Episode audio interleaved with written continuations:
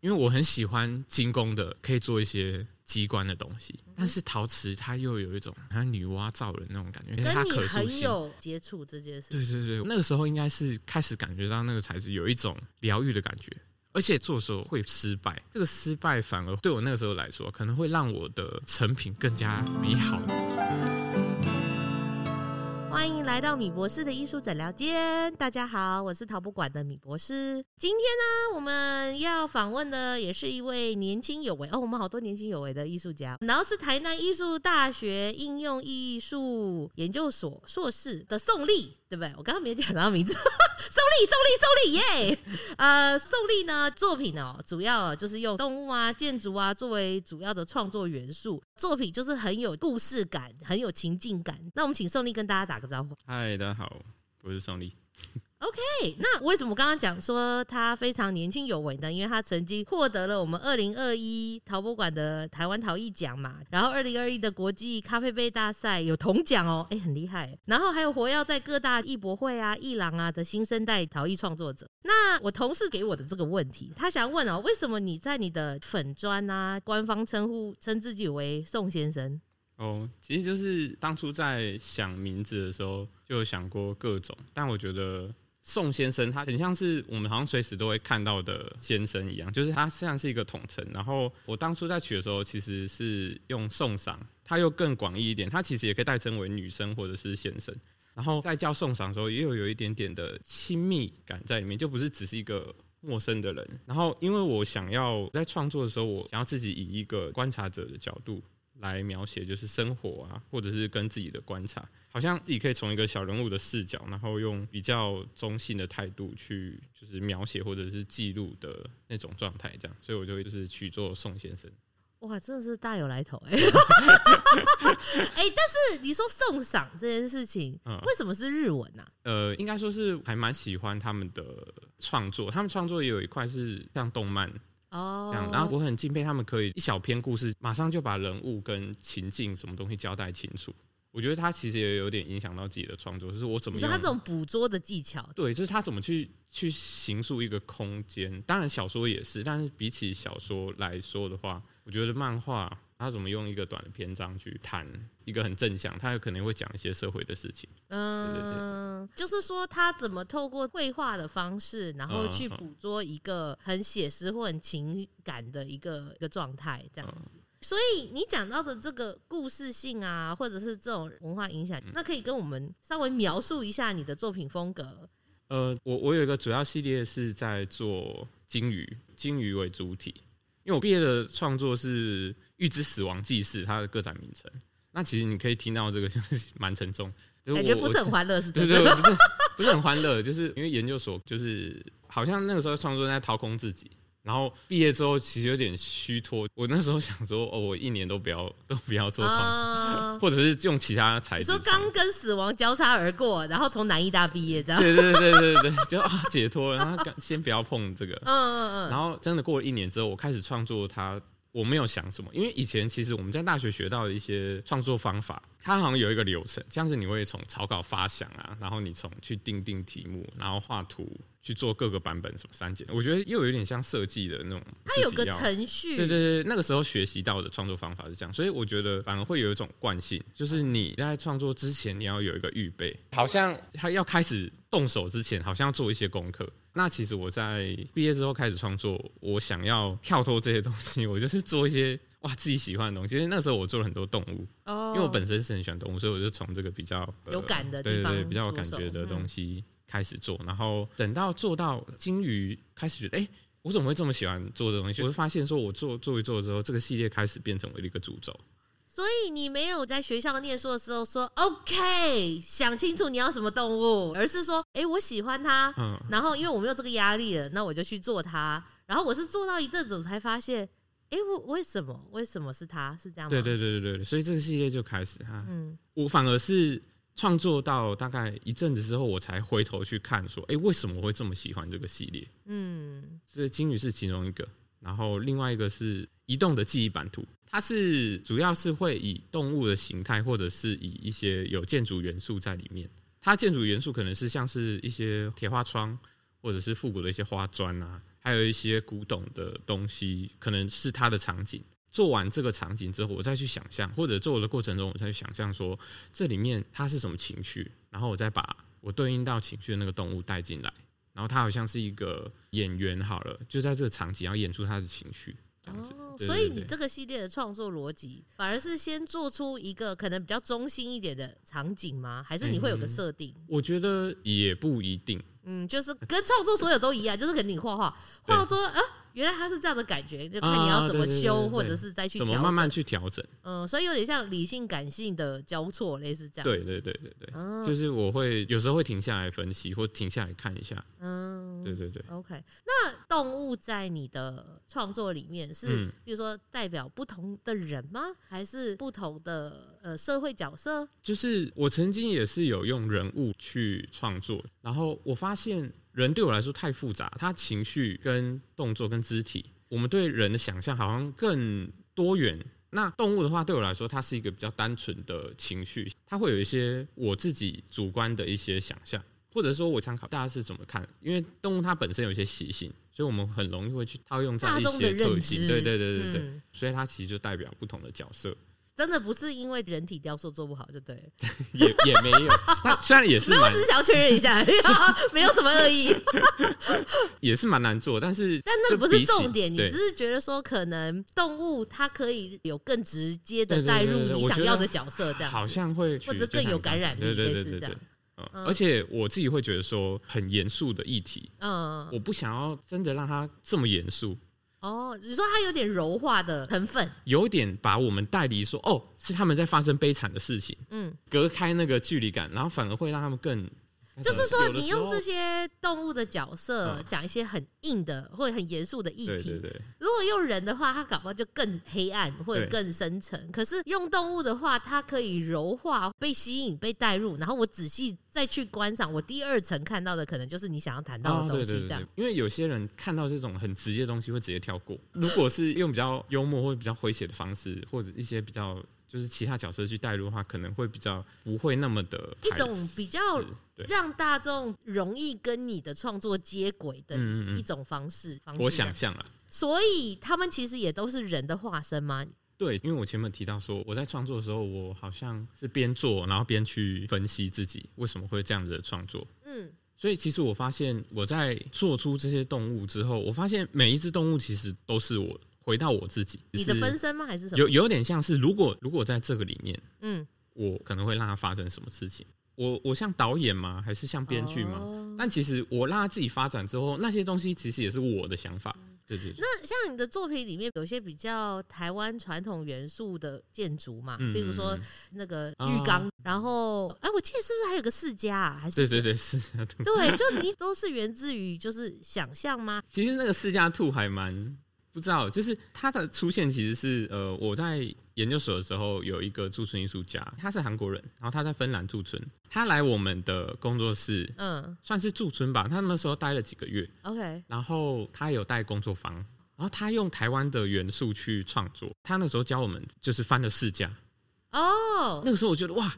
因为他那个时候拿释迦，对，超复杂的。他把释迦剥开、分解，然后再把就是压模。反正那时候学到这个技巧，然后他把那个释迦做成陶笛，我觉得这超酷的，就很有趣。然后我那时候很激动，想哇，这也太酷了吧！我就赶快自己也用一个释迦的模，结果一直没空去用。然后是等到就是模子有了，但是一直没有产出陶瓷的部分。对对对对。然后我是等到就是我开始工作之后。不知道为什么，就是我开始在找说，哎、我之前有留下什么东西？因为其实我东西会堆着，然后我就开始在找，然后就看到这个模具，我想，哇，好怀念的东西。对啊，而且我觉得你离开学校之后要重新让你自己再翻一个释迦摩，怎么可能？对对，这这就是那个时候心境跟现在已经不一样。我觉得那时候真的很、呃、时空的转换。对对对对对，嗯、所以就做了这个释迦。那我要我要干嘛？因为我自己很喜欢释迦，然后我觉得在品尝它过程中就是很很开心。虽然说很麻烦，就是它是一颗一颗吃，哦、所以每一颗都要吐那个籽。我其实那个时候想说，哎，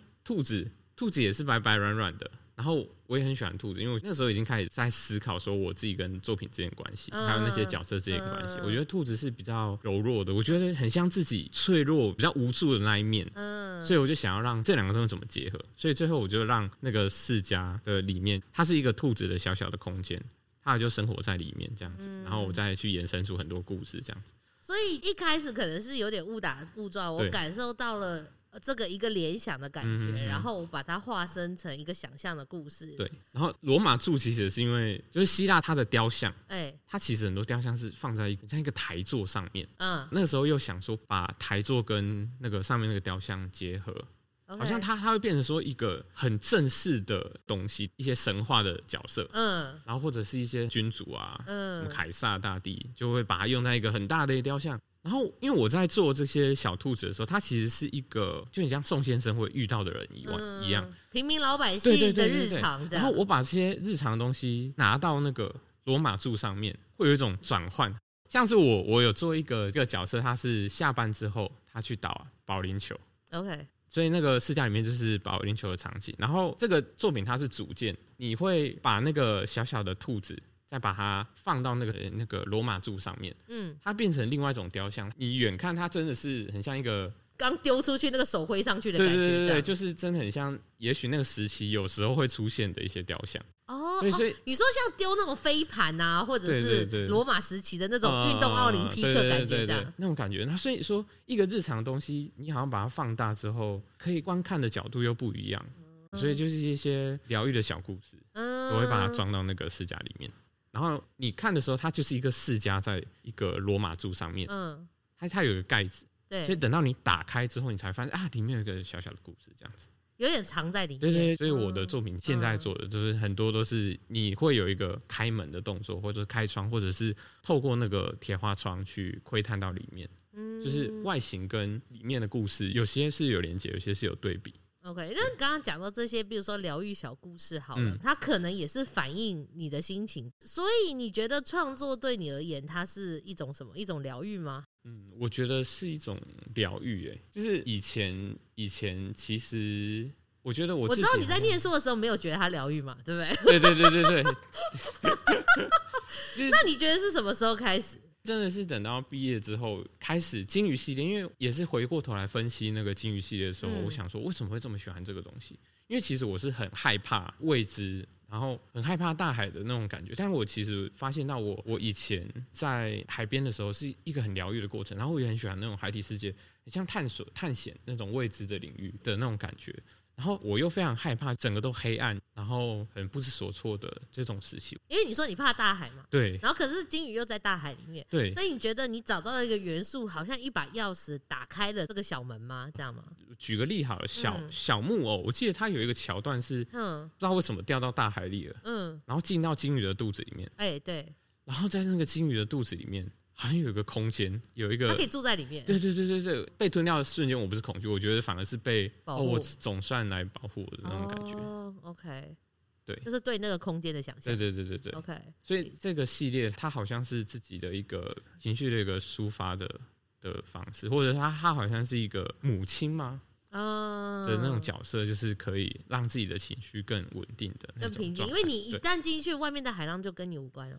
对，然后那个时候我其实有形塑出一个一个小女孩，嗯，然后那个小女孩就是我自己啊，嗯，然后可能是想要探险啊，或者是怎样子的状态这样子，嗯，所以你会把自己幻化在各种角色里面这样子。那你的创作里面也有用到很多复合美材，你的手法蛮细腻的，甚至有些可以动的机关。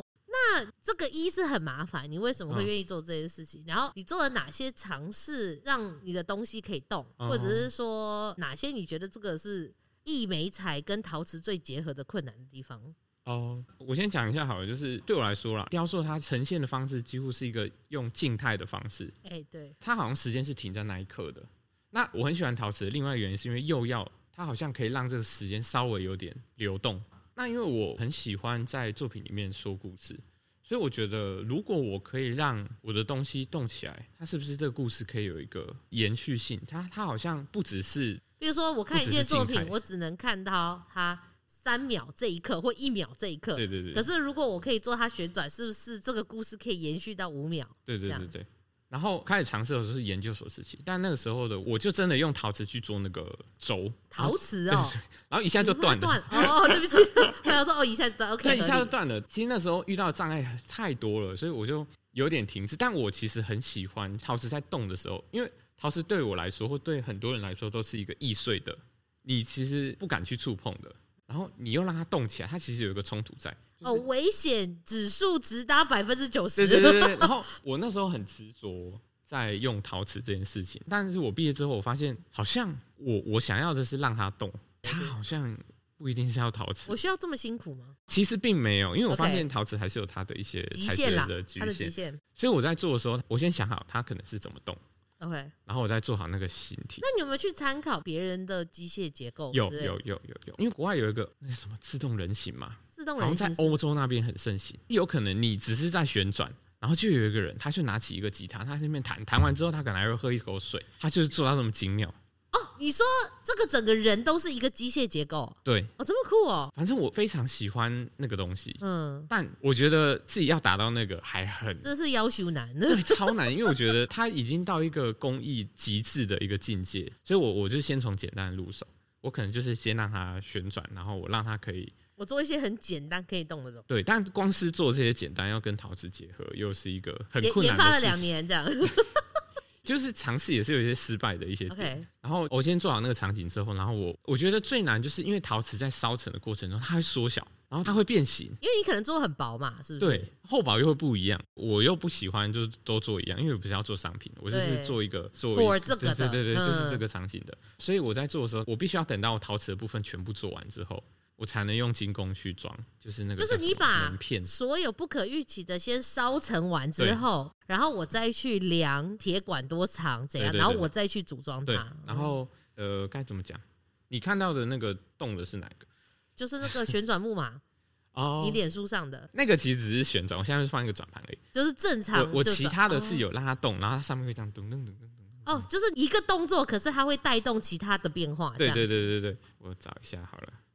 这个我看一下哦，哦，你这个是一个旧式的摄影机，对不对？然后里面是一条鱼吗？对，它是一个鲸鱼。它它这个故事其实是接近船难哦，所以你打开之后，下面有个船，对，然后上面中间有漂浮的三节组成的鲸鱼，对对对对对。然后手在外面转动一个东西，然后那个鲸鱼会有点两光的在动的形态嘛，对不对？是蛮复古的，对。然后还有个背带，这是可以背的吗？哎、欸，不行，那是装饰，那装饰。OK，因为其实我还蛮喜欢陶瓷，它在动的时候，其实会对看的人或者操作的人有一种心里害怕的那种感觉啊。哎、欸，真的可以继续转吗？有时候会，我懂，会害怕。对，所以它其实透过操作的时候会有那个声音嘛，还有你自己心里会有那种不适的感觉，啊、你的那个小心翼翼的那种感觉，还有必须要很专注，因为你真的很怕用力，它就会就破掉或者怎样。我觉得有点像是自己在去处理自己的精神层面的那个状态，嗯、就是我重新进到我自己，或者是要跟自己有什么样的对话，还是什么的那种。呀，yeah, 可是做这些互动啊，嗯、常常会遇到最困难的地方，就是说观者看到他怎么知道他会动？比如说你要小心，我们也认为陶瓷易碎，对。可是你就是会遇到观众，他什么都不懂。可是你怎么在展场让他跟观众真正的可以衔接？这个部分我觉得是可以从技术层面去突破的。OK，就例如说，就是用一个感应哦，可能接近它就会开灯，这是理想状态。然后里面就会自动动一下，这样吗？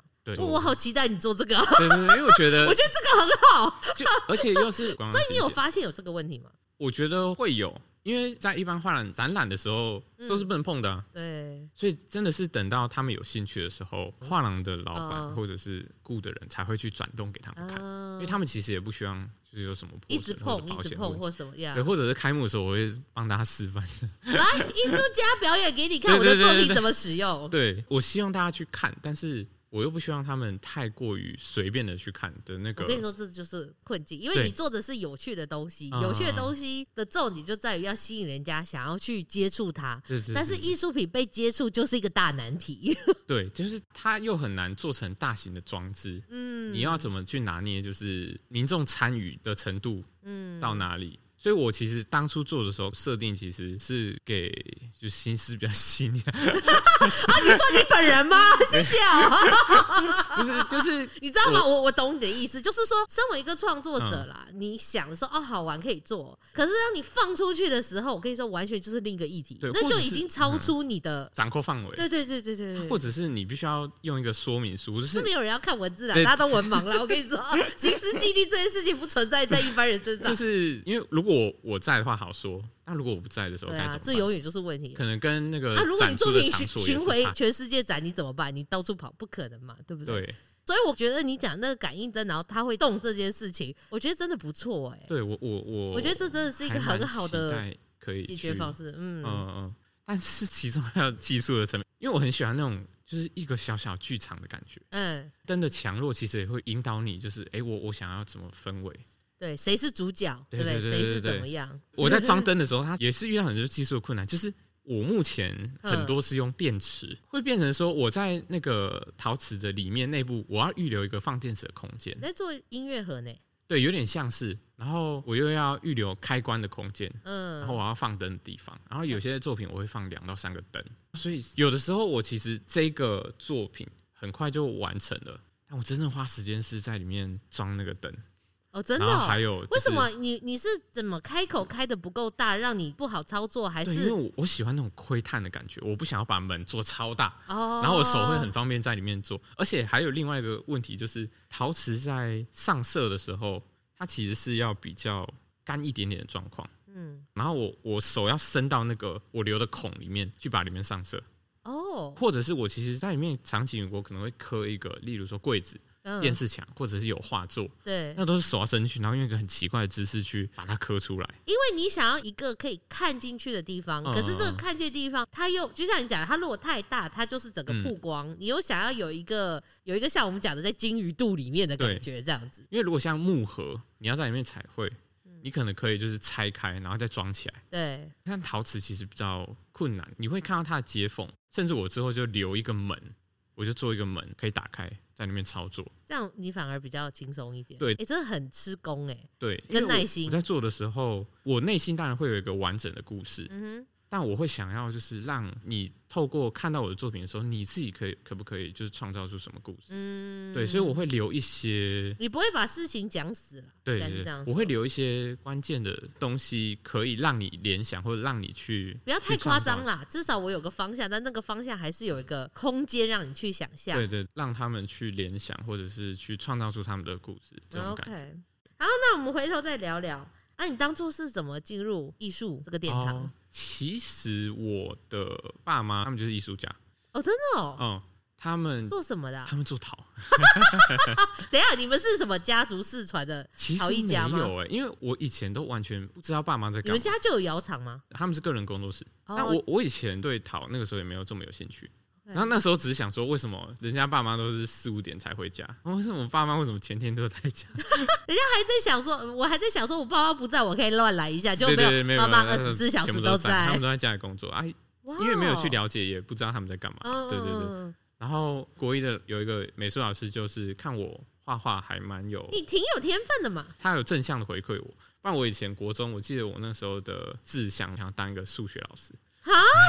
我那个时候很喜欢教别人，因为我们一样上课嘛。嗯。老师讲的他不懂，然后我去跟他讲，他懂了，我就觉得啊，超级有成就感。真的。所以那个时候立志想成为数学老师，然后是那那个老师给正向回馈，他说：“哎，我们学校有美术班，就是可以去考试这样。”然后我就去画室去学画，就没有他说可以插班，你就要插班哦。你会不会也太没自己？没有没有，因为我的数学数学老师梦想呢，我把它抛在一边。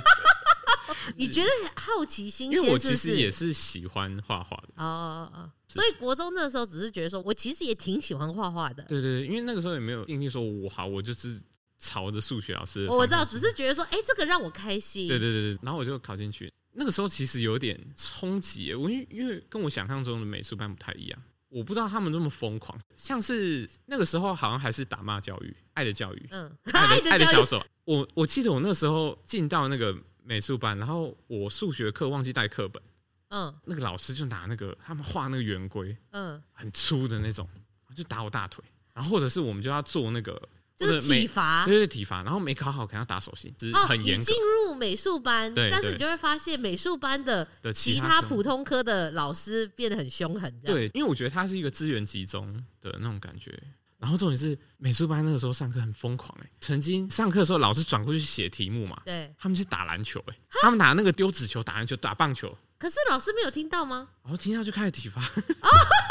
OK OK OK，所以老师也没有要假装没看见这件事情，没有没有，他就是继续管教。对，想说怎么会？就是我觉得他们好像这个时空错乱的，对对错乱，而且会出现一些很莫名其妙，就是像是不知道为什么有人就开始传胶带，他就拿一大捆胶带，然后传从那里这样。你说像封箱胶带吗？封箱胶带，然后他就前面贴着，然后后面拿着那一卷，然后开始穿扎，然后就整整场这样绕。他把它当卷筒卫生纸哦。对，就是一个很奇妙的活动，然后老师超生气的。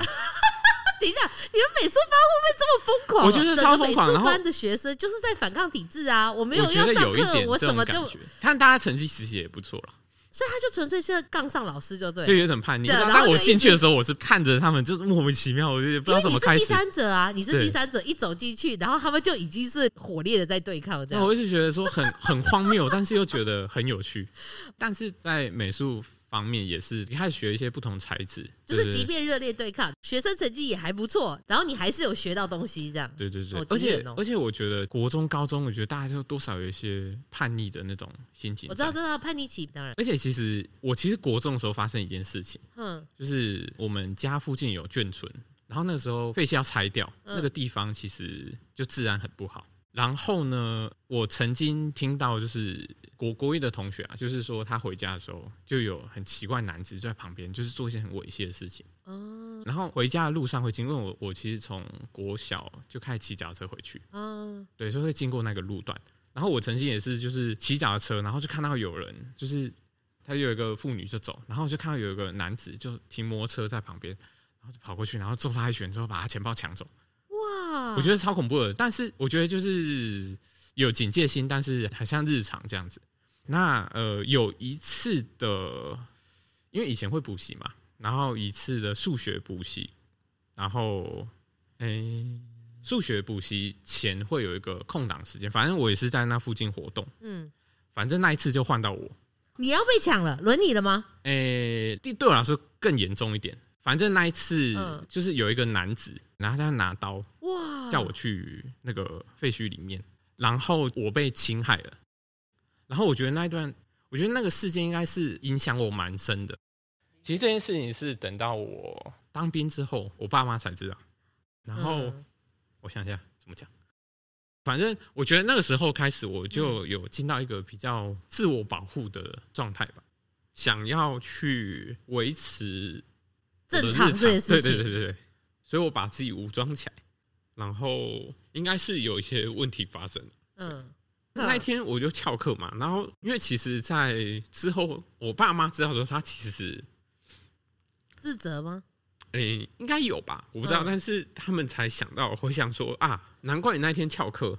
对，就是你那一天因为做出了你平常没做的事情，对对对对，然后他们可能还有点责怪，因为他们也不知道发生什么事嘛，然后他们就是，结果他们回想到那个状态说，哦，原来是这件事情，对对对对，然后诶、欸，我觉得那时候有点在否定自己跟跟那个怎么维持正常这件事情来做挣扎嘛，嗯、然后我说过，就是国中、高中是一个很叛逆的时期，对对对对对，其实我就是那个头。哦，真的、哦，你就是这个带头反抗的人。对，你跟你是跟你那个时候你觉得你没有办法去发泄这件事情有关吗？我觉得可能有。我们那时候就会带头起哄，对，或者是哎，那我们这样子整老师，或者哎，那我们做这个老师一定很困扰，类似这样吗？或者是乱写还是什么？然后或者是罚写的时候就写超小，让老师看不到。嗯，就是跟老师去正面的言语的上了一些冲突，对。高中好像也有，而且刚好都是跟导师。OK，而且我觉得自己那时候情绪好像会有一种累积，就是变成说我负面情绪不是一个我生气会说出来的人，我会变成说比较压抑，不止压抑，我会到一个时期才啪啪，然后就爆出来。Uh, 可能会跟我比较亲密的人或者是一些朋友才会、嗯、才会知道我这种状态，所以我觉得等到大学之后，我的情绪才开始有一点。因为念艺术科系了吗？我不太确定哎、欸，因为我觉得国中比较偏升学，就是要考什么考，为了考试这样。对，有时候画画课还会被拿去考试。哦、oh,，OK。对，那个时候的是这样子。然后等到高中，真的是比较自由的一个状态，就真的好像是为了术科有一种在，在磨练技术。对对对对对。对，然后开始有一些呃自己。不只是临摹，而是一个自己创作出来的东西。嗯，对。那我的疑惑只是说，过去有这一段让你愤怒或不知所措的这个经验。嗯嗯嗯。那到了大学比较平复。嗯。那在这边你又怎么去转换你的创作？呃，因为我觉得真正直面这件事情，甚至是等到研究所后期，尤其是做毕制的时候才开始。可是我其实只是面对那个情绪，而不是该怎么讲。我觉得大学还是打开你保护机制。对，呃，我其实我觉得那个保护机制保护自己蛮久的，因为我可是因为你知道学艺术创作，这就是一直在敲开你的保护机制啊，对不对？因为真的可能等到研究所的时候没办法再没办法藏了，只能藏不起来了，掏空。但其实也没有完全掏空了。啊，当然了，有有点难，因为有些部分我觉得，甚至你可能自己也不知道那么深，你知道吗？你已经不知道买去哪里了。对，然后哦。我我顺便提一下，好，就是国中、高中其实都画比较平面的居多嘛，嗯，所以我大学的时候，我还是很想当老师。对，我觉得最教教学教的好，嗯，但其实高中数学真的很难，对不对？很难，就是有点挫折到。但那时候还是对于教学还是很有热忱，所以那时候志向还是偏向师大那个部分。哦，所以你那时候没有马上想说，我想要考进艺术科系这样？没有，但我一直被各个老师阻止，因为那时候开始少子化。你们老师怎么这么有远见？对，因为他那个时候教的很多学生都都是流浪教师啊，呃、所以觉得不稳定了，已经不一样了。嗯、所以那个时候其实我我是妥协，而且刚好在犹豫的时候啦，就是有一个南艺的学长，嗯，郑永富那个学长就是来高中，他可能跟那个时候南艺的系主任过来，有点像招生吧，他就过来讲说南艺在干嘛，然后听完之后觉得哎、欸、很有趣，然后我可能有回去分享这件事情，然后我爸妈就有带我过去学校。然后那个时候我看的区域是义川嘛，它有一个古色古香的建筑，然后还有那个古桥啊。我说哇，这个宿舍也太高级了吧！嗯，哇，学生住这么好的吗？美炸。对，没有，那是老师住的。你看错了。对，然后然后那时候我去参观那个窑房。哇塞，这个超级大，然后每个人空间这么大啊！研究所，对，研究所的，你都哎，你都看到顶级的地方哎！对，我看到说哇塞，这个地方也太好了吧！而且开始有这种向往，然后因为那时候其实画平面，我觉得我我想要尝试新的东西，OK，我想要做一些立体的东西。然后那个时候材质系它有分不同的材质嘛，就是陶瓷、精工、纤维，然后我觉得这些东西都很有趣，我想要去接触看看。嗯，所以我我第一志愿就是填南艺，之后才填师大什么的。哦。对对对，就是你折中了一下。对，然后我们一年级的时候是全部的材质都学，等到二年级就开始选择说我要做什么材质。对，那个时候我在金工跟陶瓷做选择，因为我很喜欢金工的，可以做一些机关的东西。嗯哼。但是陶瓷它又有一种好像女娲造人那种感觉，你好像创造出一个神秘，而且它可塑性。很有很有接触这件事。对对对，我觉得那个时候应该是开始感觉到那个材质有一种疗愈的感觉。而且你在做的时候会失败，这个失败反而对我那个时候来说，可能会让我的成品更加美好的那种感觉。就是假设说我做了十个东西，五个失败了，好，嗯，我就会珍惜接下来那五个。哦，有道理。所以我就选择陶瓷组。嗯，当然还有一些我觉得经济的成本。哦，我跟你说，练金工都超级有钱，因为那时候陶瓷成本真的是低超多。真的比较起来，它很多，因为那时候我买它一套工具它一万多。那陶瓷可能一组才五百块。如果你功力再好一点，可以更便宜哦。对对对对对，然后那个时候一包土五百块，超大包的啊。因为其实自己也没有非常富有，然后那时候我都有打工，然后就会有时候还对于钱很有感这件事情，现实层面还是会考虑进去。OK，所以基于是现实层面，当然我们有丰富的情感各种，对，对，对，对，Of course，但是最后就想说。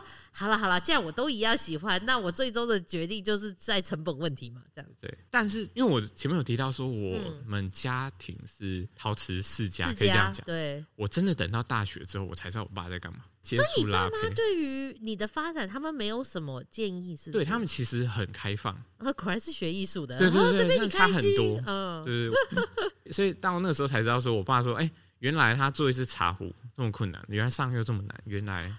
所以到那时候其实你才慢慢理解他们到底在。我应该也是那个时候跟我爸感情才比较好，因为以前就是一个比较冷酷的形象嘛，就是那种孤僻的艺术家吗？没有，他其实对对朋友都还好，但是他在家庭的父亲的角色，他是比较严格的。我懂，我懂。所以进入大学，因为这个没才跟爸爸有点破冰的感觉，对不对？对，其实是这样。OK，那后来大学直接升研究所，是不是？对，我就是为了那个进去南艺的、啊、那个窑房，那个美好的愿、哦，原来我还要再走一阶，我才得到那边的。而且很幸运的，因为那时候柏青来带我们，方柏青老师，我就有透过柏青的关系，还有跟王新宇老师，他那时候也在南艺那边。哦然后我去王新宇老师那里打工，然后他就有机会去那边看研究所上课。我觉得那也是一个蛮难得的经验，就是可以刚刚说，哎，这边外国艺术家、国外艺术家，对对对对，然后可以在那边交流，然后有一些工作坊，我就对那里有个向往，就是说，哎。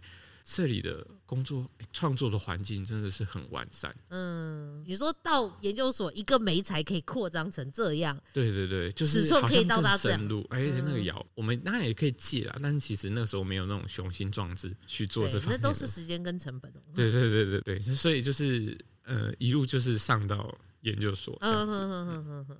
那所以后来你上到研究所是什么让你很想要直接毕业后就休息一年？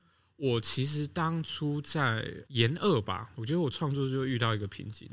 我觉得创作这件事情最困难的事情，真的不是你很难做出一个东西，而是你连做什么都不知道要做什么。尤尤其是其实张老师，我觉得他也是一个严父的那种状态，就是他对你们有要求。对对对，我毕业之后是很感激那个要求，对，但是在当下的时候是一个很很受挫折的。对，因为觉得他自己好像是一个没人爱的小孩这样，你可能很难爬出来。对对，然后其实，在研究所刚开始的时候，我觉得遇到一个瓶颈，是我延续了大学部的创作方式，你必须要从找题材，嗯，然后画草稿，然后深入，然后我发现跟自己的连接没有那么深的题材，我很难去做出一个我自己可能。潜意识都没办法下得太深，就是你都说服不了自己。对，有的时候会变成这样子，所以当然在拼图的过程中，就也没办法说服老师。你自己心里都，我自己也会觉得哇，怎么办？那我再找下一个题材嘛，所以会变成说会慌了嘛，好像对不对？然后我这个抓一点，那个也抓一点。在创作，我到底要谈论的东西是什么？我创作核心到底是什么？我从不同的面向去谈，嗯，但是我发现我没办法碰触到我自己的角色在创作里面是什么。好像跟你没关联，我就是看到新闻报这个东西，我就想要讲这个。对，就会变成说很浅，谈的东西很浅，很难再继续深入，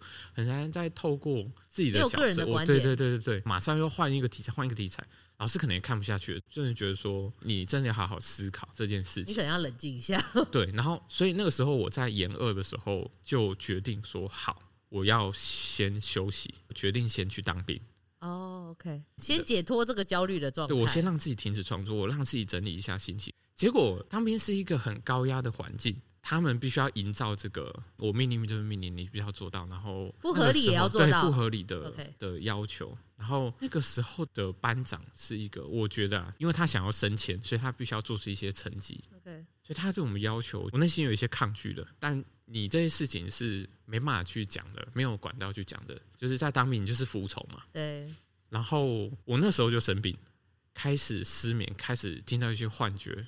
同梯的是说我中邪了，他说我们那那边不干净。OK。那你觉得是你心里生病了？我不知道怎么了，因为那时候我听到有人在叫我，我觉得超恐怖的，就真的是有那种撞鬼的经验。OK OK。反正那个时期我就一直生病，我我身体状况很差，很虚弱。然后那个时候有被诊断出就是精神官能症，那个时候就回到高雄治疗一段时间。嗯、那个时候其实也才带出以前的那件事情。你说那个被压迫的情境吗？还是对，因为他就拿东西威胁你。对，是，所以这个这个角色也是一个。对他，他他又是在一个封闭的空间。那个时候，你觉得为什么那时候生病？可能因为跟过去的经验重叠了。对，嗯，然后就变成导致说我。我好像对于自己的存在有一种否定吗？还是什么？我觉得说该怎么讲，就是呃，想要逃离这个世界的这种感觉。嗯，对，然后想要证明自己存在，所以开始伤害自己的一些行为。嗯，然后我觉得可能是因为那段时间，然后因为我把自己封住了，把自己压抑住。嗯，所以等到这种高压。的环境，然后你没办法去诉说的这种情境，我觉得自己的身体好像不知道为什么就失灵了，然后你你只能一直去想这些负面的事情。它就像是一把钥匙，然后把所有的恶就是叫出来。对对对对，然后那个时候开始就药物治疗，你真的才能进到一个比较平静的状态。平静的状态。然后因为那件事情，我会觉得说，好像想要谈论死亡这件事情。对，因为其实这可能在国中的时候很想死，嗯，但其实我觉得有种拉扯。因为其实我爸妈是艺术家嘛，他们不是那种毕卡索那种有钱的艺术家，OK，过得去了，对对，过得去。那、嗯、那个时候，我妈妈是有得癌症，所以其实在小的时候，国小吧，嗯所以会觉得我好像要失去这个家人，嗯，会有一种不想让他们担心的感觉。我需要更坚强，对，因为妈妈都这样了，她身体，我我更不应该要造成他们的困扰。哎，对对对，我那时候会觉得说，把这件事情讲出去，好像是一个困扰。负担，嗯，对对对，就是当兵的这个状态，让你回想到国中不愉快的经验，对不对？然后你想要呃逃离生命这件事情，让你勾起了对于死亡这个主题的兴趣嘛，对不对？从你妈妈，然后从你国中，然后从你这次当完兵，打开了这个潘多拉的盒子，然后让你回想到。很多死亡，或者是你对于死亡的想象、内心的恐惧勾勒起来，它变得更鲜明了。嗯嗯嗯。所以那个时候回到研究所之后，我就开始想了解说大家是怎么面对死亡这件事情。所以我就去看一些书籍，可能有一些是宗教的，可能有一些是灵性的书籍。然后我还蛮喜欢有一本书是《旷野的声音》。然后它里面有一个观点是说，就是死亡来临的时候，它会有一个化身，然后你会在最后一刻跟他共同舞蹈，然后你才会结束。我觉得，哎，好像这个东西让自己没有这么害怕。就是对死亡的理解，对，不是结束，你觉得是什么？就是就是我至少知道，我可能有机会好好的道别，因为我我其实是一个很不相信神的人，嗯，但我我我要怎么面临那种恐惧，就是黑暗？因为我那时候其实，在当兵的时候，我就是有一天昏倒，然后我起来之后是已经过了一两天了。完全我就我就丧丧失了那个时间，我好像就是哎、欸，会不会我就突然间就没了这样子？呃、有种类死亡经验这样子。对对对，就是那种落差，会觉得说我对于这个黑暗的恐惧会无法让自己放松，嗯，我会一直盯在这里。然后现在好像有一些宗教或者一些书籍，我觉得它可能是讲故事，但这个故事让我可以透过他的故事引导我去看清那个恐惧。或者是理解这件事情，它不是只是这样而已，或者是它有更多意义，它赋予了更多的意义。对，所以其实我的毕业制作就是我写了九篇故事，是这几篇故事的人物或角色如何去面对自己的死亡，然后我除了书写以外，然后再把它创作出一个一个情境，这样子。对，你就把所有跟死亡有关的故事，对你有感的就拉出来。嗯、呃，比较像是。我自己创造这几个故事，哦不是我看一些故事，但这些故事可能会从一些真实事件去参考改编，对，主要还是自己想象的一些空间。对对对对对。Right，那你们老师他有觉得你整个完全变了一个人吗？我不太确定，因为他还是蛮严格。那当然，那当然，对对对，耶耶耶。可是从作品应该看得出来吧？我不太确定，因为我那时候才二十几岁，要谈死亡，我觉得。有些人可能会觉得你这个乳臭未干的小孩子，啊、跟我谈死亡，你懂什么？嗯、对不对？我懂。所以其实我那个时间还有去当志工，嗯，就是我去医院的安宁病房，哦，去帮就是一些病人，嗯，脚底按摩，那也是离死亡很近哎。对，可是我觉得这个经验反而让我更放不下。哦，真的、哦？我觉得又就反而就是好像我这礼拜帮他按摩，好像下礼拜他就不见了。但我觉得，就是它它可以让我更更真真实面对这件事情，因为因为你之前的害怕都是想象嘛，对对对对对，就是我觉得会有一个比照啦，因为其实我觉得很多人的对于死亡的经验，应该真的是从自己第一个亲人的过世对对开始才有这种一点点体悟，所以真的是那个时候在病房的一个经验吧，跟自己在不同的方式，像书籍或故事。的或者是宗教的一些，因为我其实哎、欸，研究所也是参加蛮多社团，嗯，就佛学社啊，然后那个庙禅会去参加，那个很有趣，就是那个感恩师傅、赞叹师傅，对那个那个经验也是。你有去参加哦？我去参加，那如何有赞叹吗？超赞叹的啊！嗯、我我先不做太多个人的评断，但我觉得宗教的力量很强大。对，他他可以在里面找到安定的力量，但我个人还是偏向佛学一点点。嗯，OK。对，虽然我还是没有信什么宗教，但是我觉得他的感觉对我来说比较舒服一点点。嗯。所以我在毕业制作的时候，好像是自己在面对黑暗的时候，创造一个故事，好像是有一个踏阶，然后我慢慢、慢慢、慢慢去接近一个我会害怕面对的东西，所以毕业的时候才会这么的，就是被掏空的那种。哦，所以这个掏空不是勉强做出了一个东西，嗯，而是说你打从内在对于这件事情的认真探索，嗯，然后想尽办法想要去理解，更接近这个死亡的议题，这样的感觉而掏空嘛？对，我觉得真的在做完的时候有一种，要说升华有点太夸张，但是觉得有一种被疗愈的感觉啊，就是真的自己好像停下来，可以好好的面对至少生活这件事情。那所以你怎么看待你这个休学的时段？嗯，各种，因为你知道你的休学经验可能跟大多的学生的休学 也不太一样，而且我觉得，嗯，我觉得还蛮幸运的，因为我在停役之后，在开学之前，我还有两三个月的时段，嗯，然后那个时候我开始在想我要做什么，我可不可以好好运用这段时段？然后那个时候我得知一个机会，就是我可以去有一间体制外的学校实习，然后我就去申请。嗯，然后呃，也是那个时候接触到华德福教育。哦，是。那时候在台中的海生，他在五期的一间学校。嗯，我进到那间学校之后，我在里面经验的除了课程以外啊，我在那里面跟他们爬了两次山，跟一些很有灵性的向导，感觉他们是拥抱大地、亲吻大地、跟大地同生的那种向导，我觉得就很正能量，对，超级正能量，就就很疗愈。而且其实我所以你觉得疗愈是指说？这些人给你的正向的能量吗？对，就是也是这个时候开始接触到大自然的时候，才会觉得说，这种疗愈跟自己做一些其他休闲的疗愈，我觉得差蛮多的。因为很灵性的那个向导，他们登山是不穿登山鞋，他们就是脱鞋子，然后我们也跟着试，就是我觉得就是一个开放的心情，然后你就真的去踏那个踏在那个土地上，真的是感觉差蛮多的。也是那个时候，他们高中会有两次的专题，嗯。应该说，国三跟高三会有两次的专题。我觉得那个专题有点像是大学在找创作的那种感觉，他找一个议题，所以我觉得那时候又对教育有一点充实那个热情。就是说，原来有这样的一个教育方式，比如说拥抱大地，然后他们自由去发展，然后回来我们自由开放的讨论，类似这样吧？是不是？那你建议？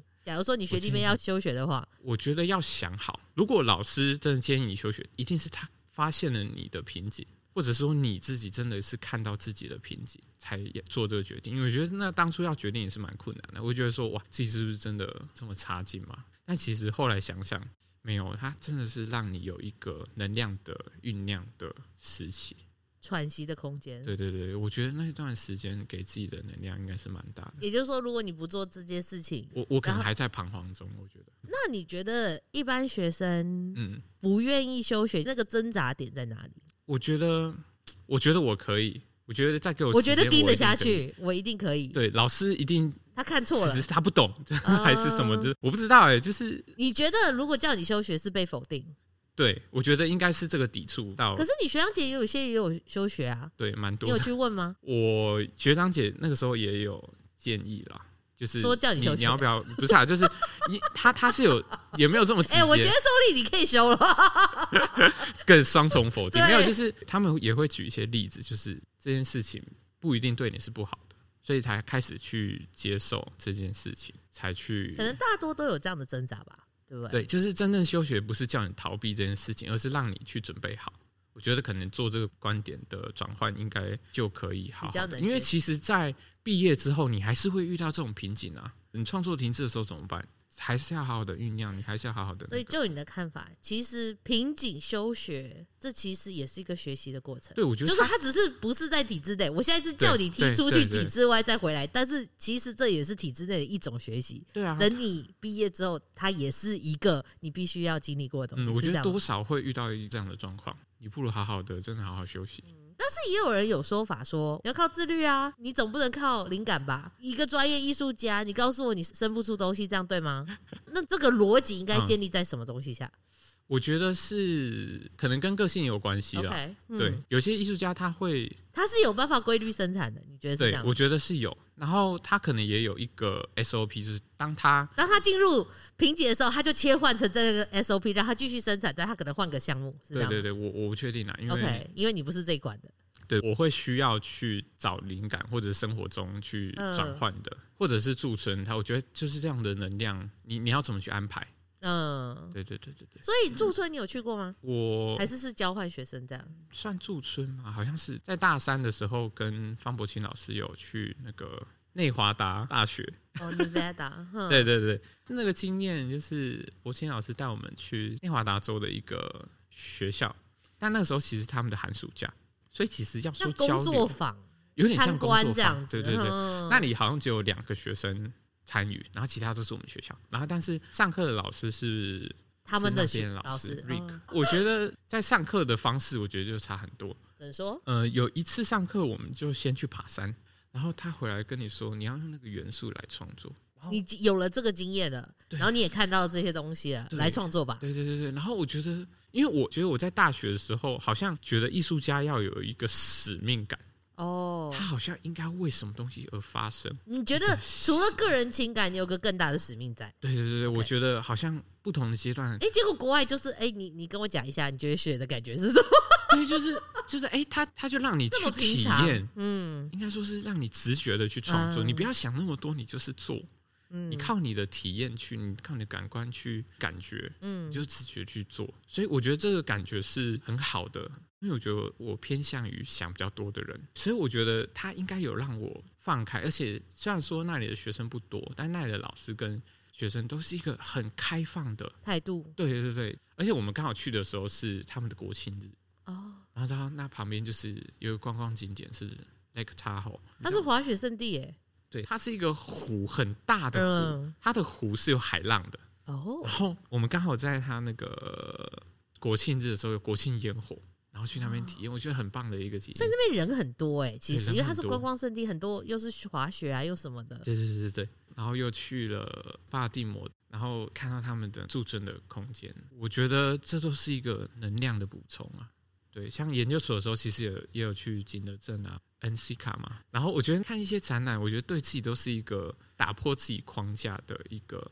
原来陶瓷可以做到这样程度，对对对，有这个风格、那个风格，使用陶可以做这样，就是那边一直好奇这样子。对，因为自己在台湾的一些看展，我觉得多少还是会不太一样，而且也太熟悉啦。对对对，真的会觉得说就是。出国的经验真的是差蛮多的，而不是说真的是崇洋媚外，就是去看一个新鲜的东西。那人家看我们也是很新鲜呐，所以你觉得大学研究所在那边念书的这些出国交换，让你真的很打开眼界。然后，因为我觉得南艺还蛮难得的是，他也有就是会有学生交换过来。哦，你们没有换出去，但有人进来。对对对对对，所以你其实一样可以感觉到。价值观完全不太一样的相处，呃，知道他怎么去创作，他的创作方法是什么，他们的观念是什么？对，我觉得创作是这样啦。我觉得很多框架，嗯嗯嗯，是自己给自己的。像我以前念书的感觉也是，可能没有到艺术使命为那么伟大，但是好像你需要跟这些人做一样的事情，一样的套路，你才可以达到那样。这是学习的曲线。但是艺术创作的点就是，我没有跟你讲你不行，我从来没有跟你说过你不行。但是这困难是你能不能发现，其实这才是我的创作方式，不是那个，也不是这个。你可以欣赏，但是你必须要走出属于你个人的创作风格。我觉得这个是艺术家最痛苦、最困难。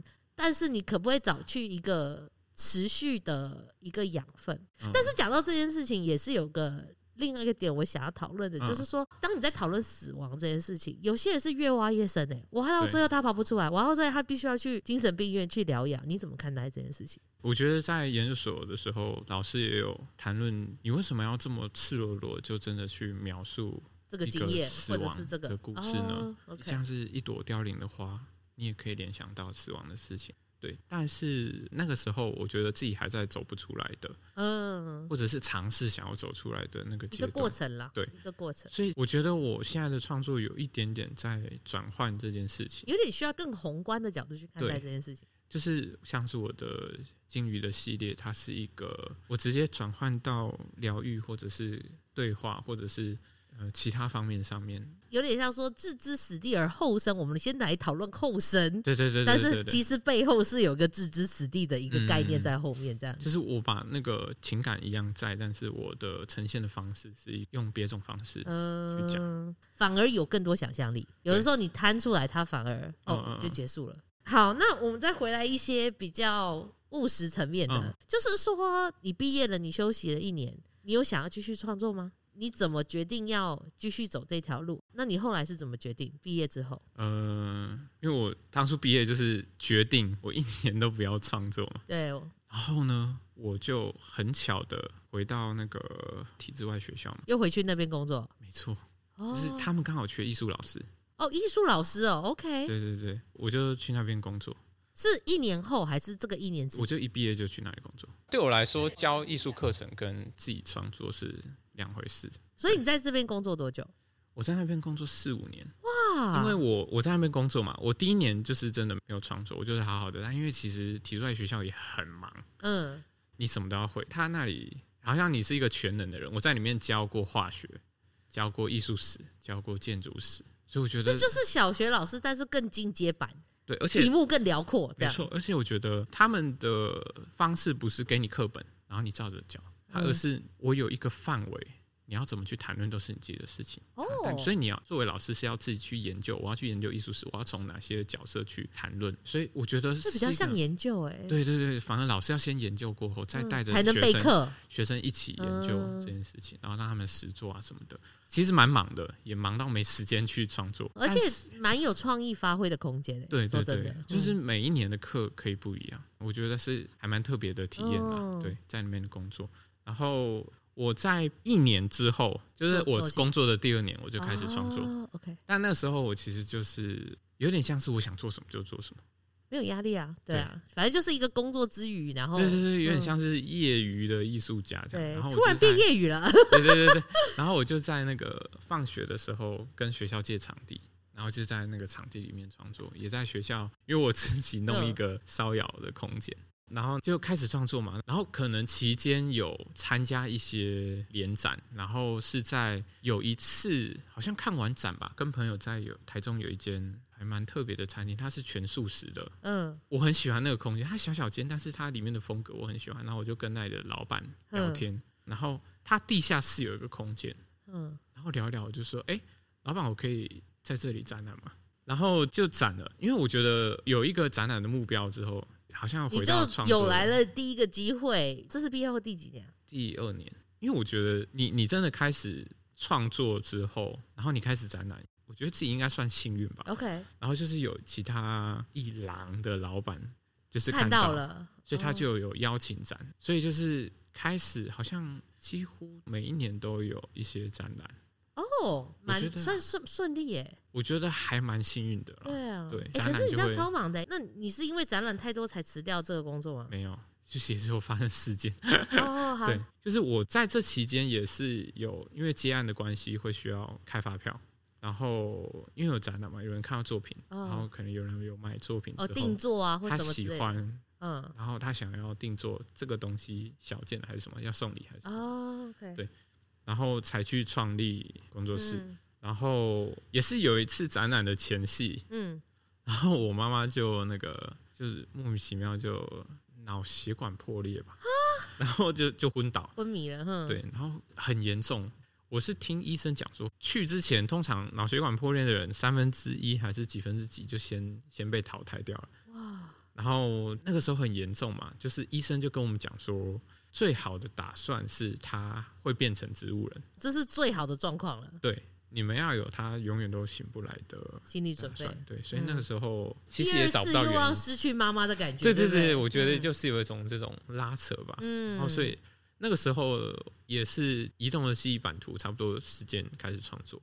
开始想要留住什么东西的那种感觉。因为不过很幸运的是，我的母亲在治疗可能一年左右吧，嗯，她又醒来哦，而且他现在其实也恢复的蛮好的，但是他现在没办法，他可能今天像是他朋友来，嗯，他会忘记他什么时候来的，或他来多久。我们那时候真的是很煎熬，然后我我在台中嘛，我每个礼拜都有回去。然后要跑到高雄一趟，这样。对对对。嗯、然后那个时候，我爸其实他好像也是有一次在阳台昏倒，就是他昏在那里面好像昏倒两个小时，然后之后去检查，好像心脏跟正常老化，所以那时候就在想说，我好像应该要多陪陪家人。对，这个很明显的指标。对，而且那时候很好笑，因为他是慢慢恢复能力的，嗯、他语言能力，他什么都不太能讲啊，很像真的是从。小孩慢慢看他长大的感觉啊，他写字慢慢，现在刚才都写很丑，而且那时候我在跟他聊天的时候，我就跟他讲说：“你有两个小孩。”然后他他就哭了，说：“哈，我不是有四个小孩吗？”然后我就说：“哪四个小孩？”他说：“宋丽、宋玉，还有小丽跟小玉。”我就我还以为他在开玩笑，但是他他是认真，他是认真觉得哦，这件事情，我之后去问他，他说：“哎，他真的有，他真的有四个小孩。”就是这这这件事情是一个现实，但他一直放在心上。对，但是他讲出来的时候，其实只是部分的事实。我懂，我懂，我懂。对，对，但我的意思说，他有点像是放在心上，然后一直都有着这样的一个意识。所以其实也是那个时候开始，我的第二个系列是在谈。记忆的片段这件事情，就是在回应这件事情，应该说是那一件事情的给我的感受。嗯，所以我这个系列我其实是从就是阿嬷家以前的那种老浴缸，然后那种贴砖的那种，OK，很漂亮那种，现在都几乎看不到。对。然后做这个东西的时候，我就是回想到那个时时期的一些记忆，然后我觉得好像自己在营造出这些场景的时候，它会引起我自己的一些情绪，嗯，或者是一些记忆的片段。有一些真实的东西在这些我拼凑出来的东西里面，那不论是我自己或者是看的人，他有没有办法好像勾起自己一些真实的情绪或者是什么东西？那是因为妈妈昏倒，然后爸爸也曾经昏倒这些东西，哦、所以你就离开了这个工作。对，因为那时候那时候我跟我老婆也是都在那间学校工作，哦，也算是生活蛮稳定的。对，然后就是也是讨论很久。那个时候其实刚好。身上有一些案子，但其实因为我的个性是一个很怕没有固定收入的人，因为我觉得艺术家跟我的个性有一点，我知道，从从你选陶土那一刻我就知道了，对对对对对，就是我会觉得说哇，不行，我不能让自己每个月都没收入，所以其实再回来之后也是有去找一些教学的工作，对，因为它是一个体制嘛，所以在高雄也是有这样的体制的学校。哦，你说像华德福这种，对对对，你就找这种类似这种，嗯，有去兼一些课，我没有当全职兼兼课。然后，因为其实我很喜欢小孩子，我现在在暑假也有教过，就是暑期班啊还是什么的。然后他们就是哇，好疗愈哦，他们会过来就是抱抱，跟你说啊，小宋老师，嗯，哦，你今天好吗？之类的，哦，之类的，就超可爱，我就觉得哇，好，我好享受那种过程。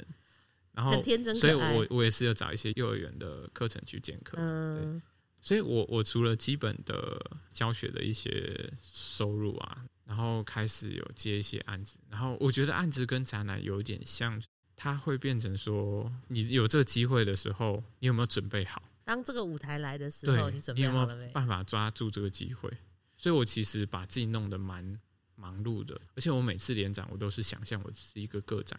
你说把它表现好，对，就是我会希望每一次展览都会有新的作品。啊，okay. 对我，我或者是一个新的想要谈论的东西。嗯，所以你这样是离开台中的那个华德福学校，嗯、是二零二零吗？呃，一九二零那个时候，那个时候刚要遇到疫情，那怎么办？所以教学其实应该不到一年就那个，嗯，但我就放掉了，因为刚好也是有一些展览哦，对，但展览的销售状况，我觉得有一些影响，也会影响，因为我之前有在有点像是观光景点的街道上面。有一个对对贩售的点，状况就很差很多，真的哦，递减百分之五十，有可能到六七十以上。哇哦，这样子的怎么办？其实那个时候，因为还是有接一些案子，哦，我可能以前是每个月会开三三次的课程，嗯，现在变成说哦，你要来上课吗？预约好啊，好哦啊，呃，预约对，用采预约制的满，满人在开始上课，理解理解，对，就就是把它变成兴趣在做，就是赚零零用钱。然后反而转战定制啊、展览啊这种，就是不是跟人那么密切互动，所以疫情带来的影响比较像是这样，在创作上的改变吗？对你，觉得？嗯，哦，OK，那你有什么？就是有什么很特别的合作计划？呃，像之前有去参与过，有点类似社区营造的，嗯它是在斗六的一个海边的村落，嗯然后它就是平常真的很难去经过的一个地方，也很难到达。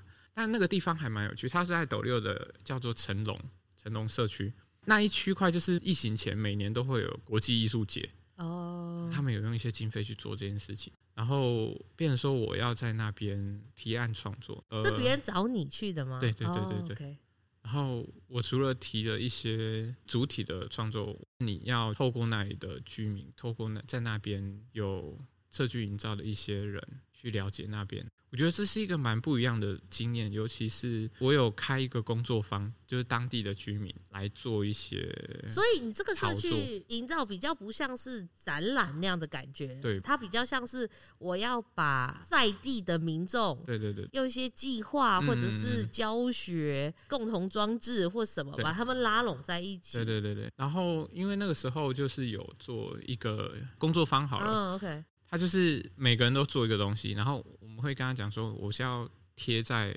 他们的有一面墙的，嗯，所以其实，在做的过程中，你说做陶吗？对，做陶然后烧，然后贴墙上还还蛮有趣的，因为来上课的其实年纪都蛮大的，那边其实有点乐龄，族，对，有点老龄化了。嗯，对，所以他们做的主题是什么？他们做的主题是鱼，哦他，们做了很多他们养殖的鱼啊，或者是他们看到的鱼手捏哦，然后我在帮他们彩绘。然后因为在选那个地点的时候，就会有一些沟通啦，因为我可能之前的经验都是只跟业主沟通，然后在这样的社区营造，它变成说，哦，我要首先最重要是我先找到我要装在哪里，我要跟屋主讨论，一下，说，哎，我可以用什么东西，这样可以吗？这样屋主就说，哦，我不要画的，然后陶哦陶板可以。哦，OK，对，所以我原本设计的其实货，是，对对对，还不错。然后也有用在地的一些壳壳，最后的成品很像是结合，你说结合结合工作方，然后跟共同创作，然后还有我自己的作品在里面。还有你自己的作品对对对对对。哦然后他们也有一个他们社区营造的人，他们在那边用了一间咖啡店，然后有在地的一些国高中生，有时候会去那边做蛋糕、做咖啡，然后有一些观光，因为那边很偏僻，嗯，但是去到那边就是为了那个那个景点做一一些大型装置是不是？对对对。哦，然后我去吸引人来看拍照的，对对对对对，我觉得还不错诶，做的规模还蛮大的，而且那里的历史背景是因为有一次的风灾水灾，嗯。那里变成一个天然的湿地，当地的人其实很讨厌那个湿地，因为他们会觉得说那是被淹水淹过的地方，但是呃有一些团体看到说发现说，哎、那里好多候鸟来了，变成一个天然自然对对对生态环境了。所以其实为什么会结合国际艺术村？我觉得也是有一种想要转换被淹水的地方变成一个大家可以欣赏的地方。嗯，对对，我觉得他们用的还不错。对，然后所以我在那个咖啡厅也是有去做一些咖啡杯组，因为虽然它是一个很小的村落，但是它它那里面有很多的故事。嗯，对，像是有一个阿贝，他为了这个社区的事情也做了很多。因为当初的国际艺术村比较像是政府的角色，哦，它不一定是居民发出的。我觉得这主动性不同，哦他们接受他们在这里做。但有一年，就是那个阿贝，他们决定要自主去参与这个计划，所以他们就做了一个桥梁。就是从那个路延伸到湿地里面，这这是他们第一座装置，是由居民对，就我的意思，我不再派外人来然后干涉你们，而是你们嗯自主有人，我觉得就是想要去做这件就是它事情，有一个开门的感觉，就是有啊欸互相的那种交流，就是会在乎这个社区，对对对。然后会在乎这些共同的嗯一些回忆记忆，一个群体的感觉，这样子。对，所以我就用一些就是元素啊，像是当地的候鸟啊，嗯或者是人物的故事，就是做一些咖啡杯组，把它画在很像一个插画这样子用在那个杯组上面。对因为它的面向真的不只是作品做的多好，嗯、而那个根本不重要，就是反而是这个居民这个环境，嗯、然后怎么引导居民来共同参与，甚至可以启发他们居民想要多参与、啊、多为这个社区付出这样子、嗯。然后还有一个案子是我最近有接到，就是做奖杯。哦，它其实不是陶瓷。哎，那代表你已经爬到一个地方了，可以做奖杯，不错。真的吗？真的吗？不是，太好了。哎，奖奖杯不是随随便便可以做的。对，然后也是一个因缘际会，就是他，我觉得是一个很很有理想抱负的一个建筑事务所的董事长。哦，OK。他们在找公司想要落脚的地方，他们就找到了在高雄的一块田。嗯，然后他们在整地的时候，发现里面有一棵百年的芒果树。他们董事长嘛，很很浪漫，他决定要把它保留，所以他就建筑结合哦。对对对对对，他就请了日本的建筑团队跟台湾的一个建筑团队，他们合作来去规划这个场所。哦。然后我是帮他们设计他们想要送礼的一个奖杯，然后他们有先做了一年的气候观察。哇哦！为了那棵芒果树，我要怎么盖才会不影响它生长？但是我可以又可以盖出属于我要的办公空间这样子。然后也有请那个树的医生啊，就帮他治疗。他应该是一个爷爷了，芒果爷爷超高的，大概三四层楼吧。哇！对，然后大棵。我我是去听故事的。OK OK。对，然后就去现场看那个树的时候，然后看到那个真的觉得很疯狂，而且蛮酷的。对啊。OK。好，我们最后一个问题，因为现在最近蛮常在艺廊啊、竞赛、嗯、啊、展览，很常看到你的作品，可不可以大致跟我们讲几个？你觉得一个刚毕业，或者是说还在努力，我想要继续，但是我有点找不到方向，或我刚毕业，我什么都不知道，你觉得会有什么建议？需要注意到哪一些点，他才可以继续在这个领域耕耘？真的要。真的要走艺术这条路，我觉得心脏要够大吧。就是你必须要有大起大落的心理准备。我自己觉得啦，我绝对不是因为想要赚钱而来继续当艺术家。这个不要想说你从艺术创作可以赚到你想象中的成功大钱，或者是你想要的高级生活方式。对对对，因为对我来讲，艺术对我来说就是一个自我疗愈的一个过程。它是你心灵上需要的东西。对对对，不管我在做什么工作，我都会保持着这个状态。嗯，对，所以是不是不要以它为专职创作的心态会比较好？哎、欸，我这样讲可以吗？又很难讲，因为其实我还是有认识一些很有艺术家风骨的，我真的很敬佩，因为我很难去达到那个境界。达到境界，我是什么样的境界？他就算他这一档作品都没有卖，他就是持续创作。然后他也没有去兼职还是什么的，你可以感觉到他，他有他的精神性要追求，会变成说好像需要像是去国艺会，嗯，去写申请一些补助，你才有办法有这样的燃料继续燃烧吧？我觉得还是找到一些方法去帮助，像是国艺会还是什么资源要多，对资资源要去找，然后像是一些比赛的资讯，我觉得也可以去看。虽然说我们不是靠着比赛去。赚钱，嗯，那你觉得比赛的重点在哪里？对我自己来讲，说其实是一种被，即便只是入选吗？或者是即便只是入选，我觉得都是一种啊，我被看见了，我做的事情可能有一些人有共鸣，觉得是一种自己的肯定。然后当然得奖的是更开心，对，当然。可是你觉得，就算是一个入选被展出，它会带给你机会吗？我觉得会。我觉得这这这是一个被看见的重要性吗？对，而且现实一点就是，不是所有人都可以从你的作品看到价值。嗯，如果有这些比赛的，你说一条一条的履历，我觉得有比没有好，有加持的感觉。对，我觉得还是多少会有加持的感觉。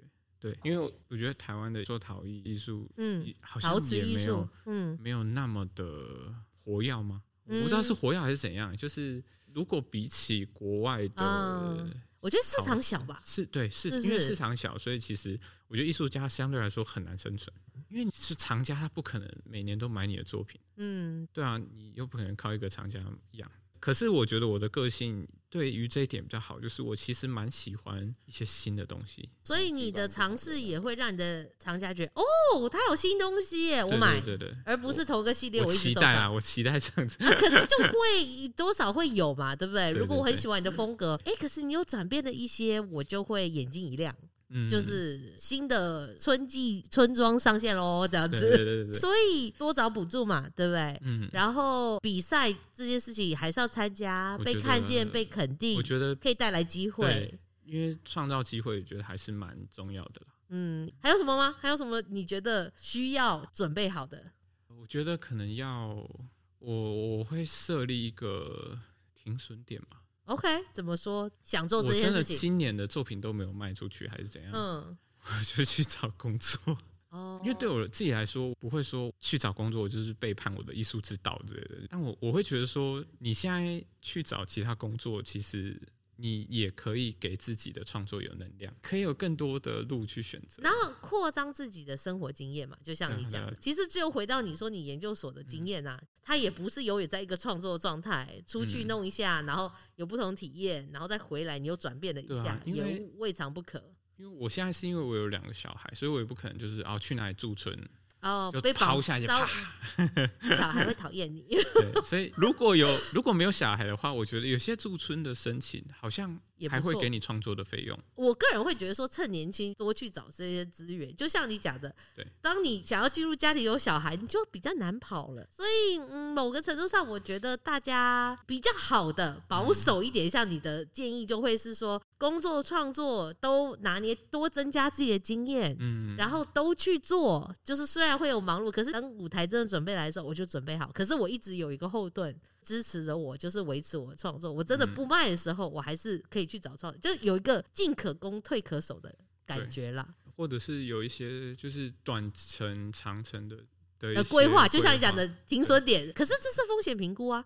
有些人这个风险评估能力失灵，哦、我觉得啦，就是可能如果刚开始不用把目标设那么长远，但是短期慢慢达到某个目标，嗯、其实也是一种方式，嗯、就是走了一年、两年、三年，你就哎、欸，其实我已经走到这边了，其实也不错。嗯 虽然我还是想要跟就是宋丽继续聊，但是我下班时间到了。对啊，我发现好像 我们好像聊的有点太久了。Sorry。OK，那我们这一次呢，就感谢就是我们宋丽跟我们分享人生经验。谢谢。嗯，创作路程、创作转变、对于死亡的专注一些经验，然后毕业后你知道教学啊各个方面其实都一直交织在一起，哎，让我们窥探到了创作者另一种对于创作的想法啦、生活经验啦，都是供大。大家一个新的一种思考方式，还有了解艺术家深层背景啦，我觉得蛮好的啦。大家会想的都是艺术家啊，光鲜亮丽，但是后面的苦其实很难讲出来。这样子，OK，那我们今天的诊疗间就到这边喽。我们就谢谢宋丽，谢谢大家，谢谢。那喜欢我们的节目呢，就帮我们分享分享，或者是五星留言，或者是写脸书告诉我们的小编，我们都会很爱你哦。拜拜，拜拜。